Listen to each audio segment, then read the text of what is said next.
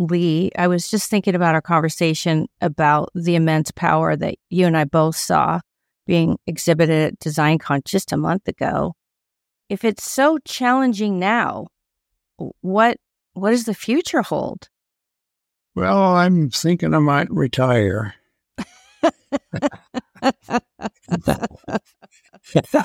you recorded your class. I'm out.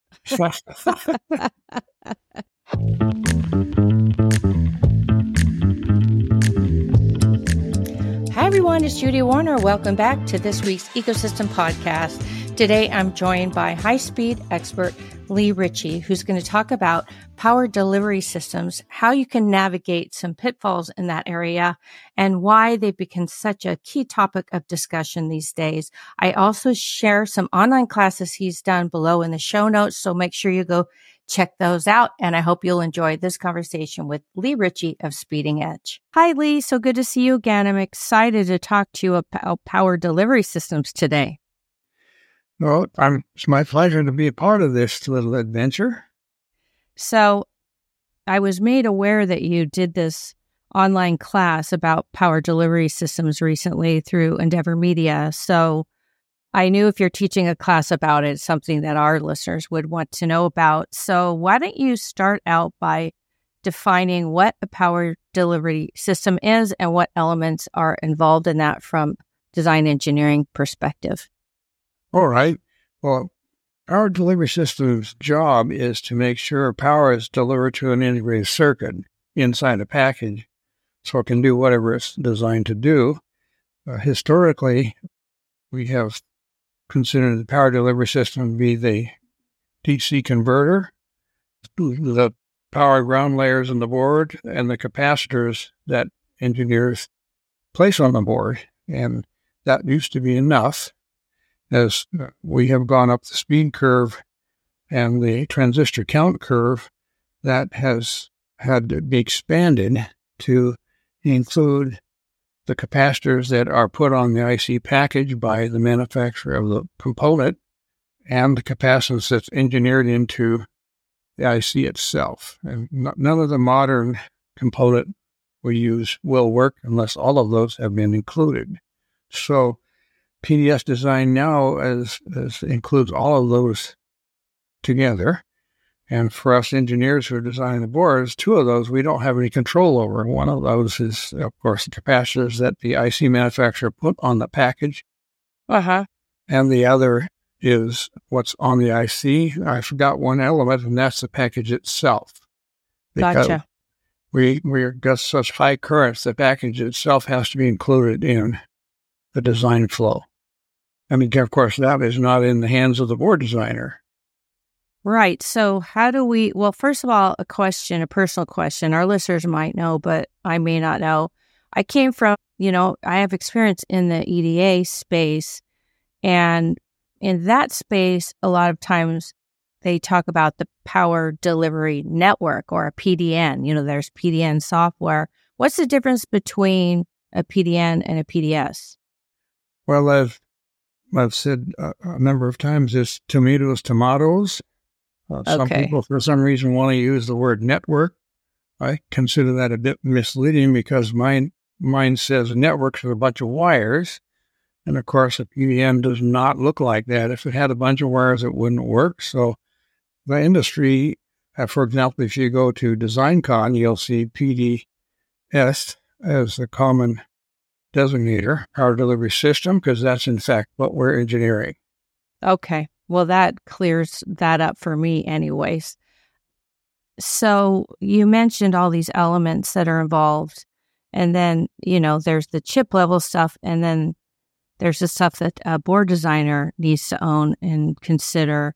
Why has it become so challenging? And why did you decide to teach a whole course about this? Well, it, it most of all has to do with the level of integration we have in integrated circuits, where it is not uncommon to have an integrated circuit with several hundred million transistors. And how that density is achieved is by making the, some uh, devices so tiny that they can't tolerate a high power supply voltage. So we get hit twice. We have to reduce the power supply rail voltage down, and most of the time now it's under one volt. And at the same time, the currents that you engineer are in excess of 100 amps. Uh, and there was a paper done at DesignCon this last January where that current was over a thousand amps. And how do you get that much current into a part with copper layers in a printed circuit board and plated through holes and packages that are uh, typically have, if you're lucky, metal layers that are one mil thick. Uh, uh, and uh, that's basically what's what's driving pretty much all of the tools. Most of the tool vendors now have the ability to include all those elements in your model. Hmm. And you kind of have to do that. Now, here's a loaded question Are the models accurate? Depends, as Eric, just want to say all the time. Uh-huh. Uh, my when I teach my class, my mantra is an unvalidated simulation is worth the paper it's written on, meaning that you have to somehow ver- verify that the model you included represents the real hardware. Because the tool itself does a good job. It's more often than not, it's inc- incorrect models. Right. And most of us have had to resort to building prototypes and measuring them uh-huh. in order to get, in fact, historically, that's how we've all done it. Uh, there exist some tools that if you are good at driving them will give you a, a pretty decent model. The trouble is there are so few people who can drive those tools. Yeah. That I mean that's fundamentally a problem across the whole board, including PDS design. There's so few people with the skill right now that uh, we're we're hurting as an industry. Which I, you know, which kind of speaks to my second point is why you decided to create this course so people could upskill. And yeah, at DesignCon, I, I don't know if you saw Steve Sandler's paper or his booth, but they were testing a 2000 amp core power rail. And he made, he had refrigerated probes. No, I refrigerated. believe. Yeah, I believe that. Yes.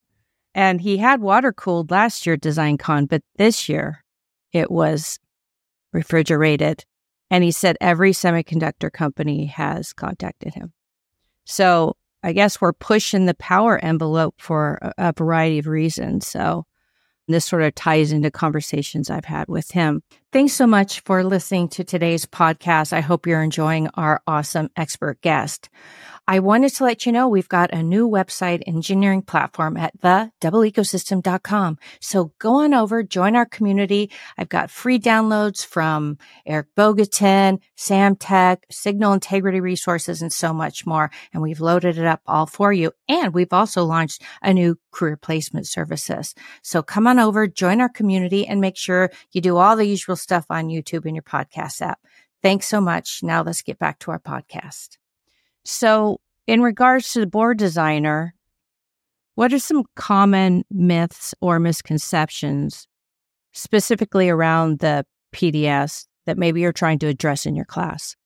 Well, certainly at the at top top of the list is uh, application notes that almost never are correct. Uh, in fact, I can't say I've ever seen one that is correct. Yeah. And of course, engineers who are beginners, that's what they have to work with. Yeah.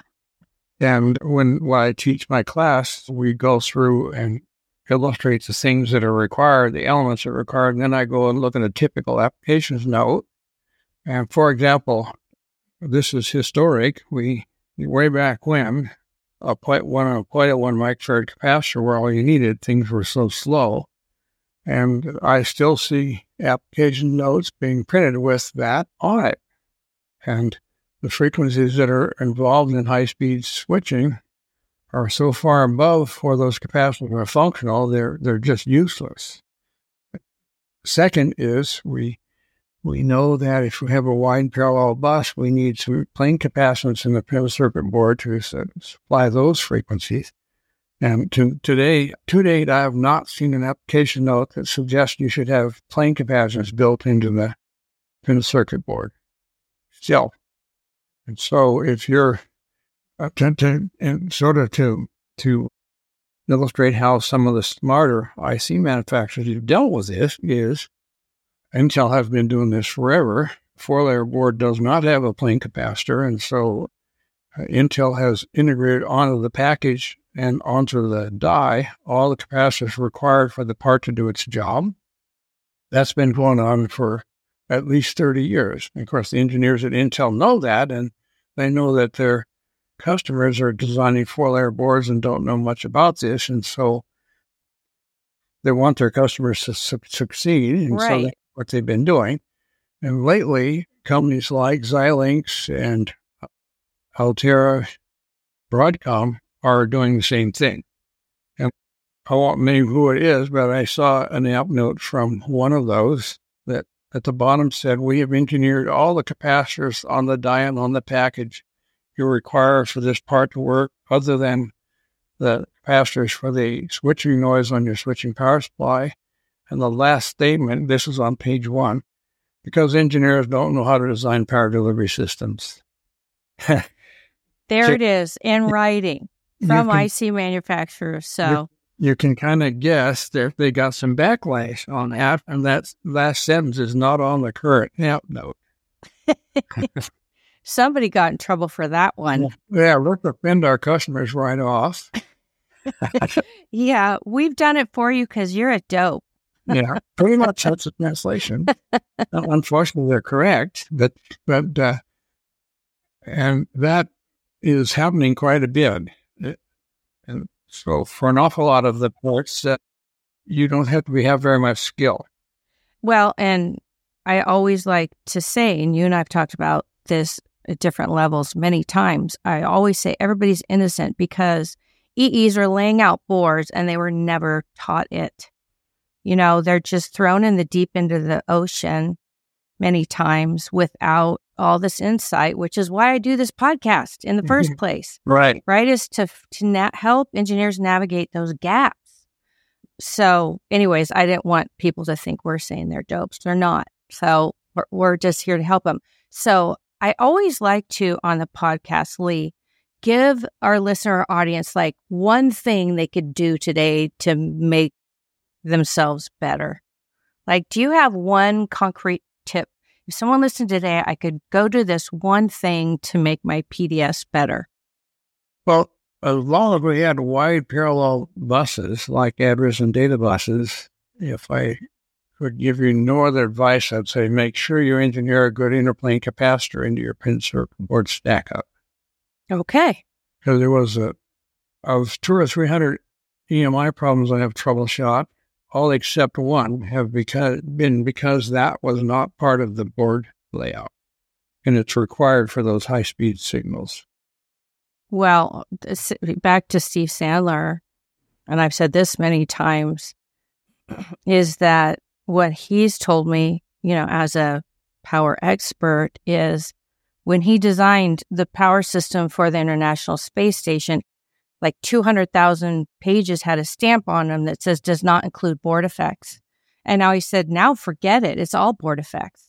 Like, it- this is the difference of the times, right? And like you said, eh, there's way more power now. And before it used to not matter, and now it matters a lot. Yes. So a, a, a little bit, I do this in of course to give perspective to people who have not done this before. It takes about 60 amps to start your car. And you know how big the cable is that goes from the battery. It's about as big around at least as your finger. And we want to do 120 amps in little films of copper Yeah. called planes. And uh, that that's not simple. And I illustrate uh, sometimes uh, the last big design we did was a router with a, a switch fabric chip that was 120 amps at 0.9 volts. And the board had 29 different power supply rails on it, uh, a couple of 128 gigabit links. I, I did all the SI engineering in about two days. It took a whole month to get the PDS right. Wow. So, at what point in the design, because it should design engineers be thinking about the PDS? Before you do the stack up of the printed circuit board. Okay. So that's the critical piece. It, it has become more critical than all the signal integrity work you have to do. It's harder by a lot. That's wild. Why? Why? Why is that? Because the primary things that are in most designs now are memory. Yep. And almost every connection is a differential signal. Uh, and differential signaling is, is by, by comparison to routing a parallel bus, a slam dunk. uh, You you route two wires, the same length, and you go have a beer, and you're all done with the differential pair. And unless you have skew. well, you got that. That's that has to do with choosing your board material, doesn't it? Yeah. Not And board. then again, again, knowing, really Yep. getting to know your board materials is really important and not just blindly trusting. those that's things the as other well. shoe. Uh, dropping the other shoe. uh, and uh, without question, uh, PDS design just dominates everything we do. Okay. And if you so were you're look at the papers at DesignCon, it was dominated by PDS design. interesting. So you're saying stack up is critical and knowing what's what with your circuit materials. Yeah, well, the the the, the material you use in a stack up doesn't have much effect on the PDS Well, the itself. The pre Serial links is what that is. Effect. Oh yeah. But the copper, how much you have and where it is, Mm, mm, okay. is, is critical. Got it. Okay, I misunderstood you there. That's critical. Yeah, and that's that's why PDS design has to occur before anything else. And look, the, the other element of the stack up is that plane capacitor we talked about has to be engineered into the stack up. Okay. All right. These are some really good tips. Plus, I'm going to send folks over to take your class. And if they're interested, they can go get the full treatment. So, before I let you go, Lee, I was just thinking about our conversation about the immense power that you and I both saw being exhibited at DesignCon just a month ago. If it's so challenging now, what what does the future hold? Well, I'm thinking I might retire.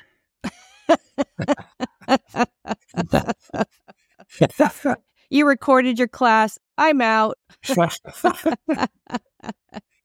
Uh, Good both, luck. both my partner and I both uh, decided that when they want us to do 128 gigabits per second, we are we're finished. it's like you, you guys are thinking, we got you this far. You're on your own now. Yes, yes. uh, but, yeah, if you went to DesignCon, you, you and we did this on purpose. We toured all the booths that were showing that sort of thing. Well, none of the signals were in printed circuit boards. Oh, All okay. the Twinax. Right. So it's all the flyovers and Yeah, yeah, they're and so yeah. So the question to be asked, this is kind of off the subject, be asked is why, and that is at those at those rates, no matter how hard you work, you can't find glass weave that's good enough to keep the skew under control. right. Okay. So Samtec and Molex and everybody else is just going to do really well then. Oh That's the yeah, future. yeah, yeah. and uh, the solution is laminate that does not have glass, and Uh-huh. we we are working with two developers on that right now, and uh, we'll see. When are we gonna When are we gonna get to hear about that, Lee Ritchey? I had to I signed an NDA. I had I can't tell you I know you can't tell me, but like, when do you think any of that? before, before this year is out. Okay, well, that's helpful. Yeah. Yeah, I don't want you telling secrets now. I just wanted to know when we might expect.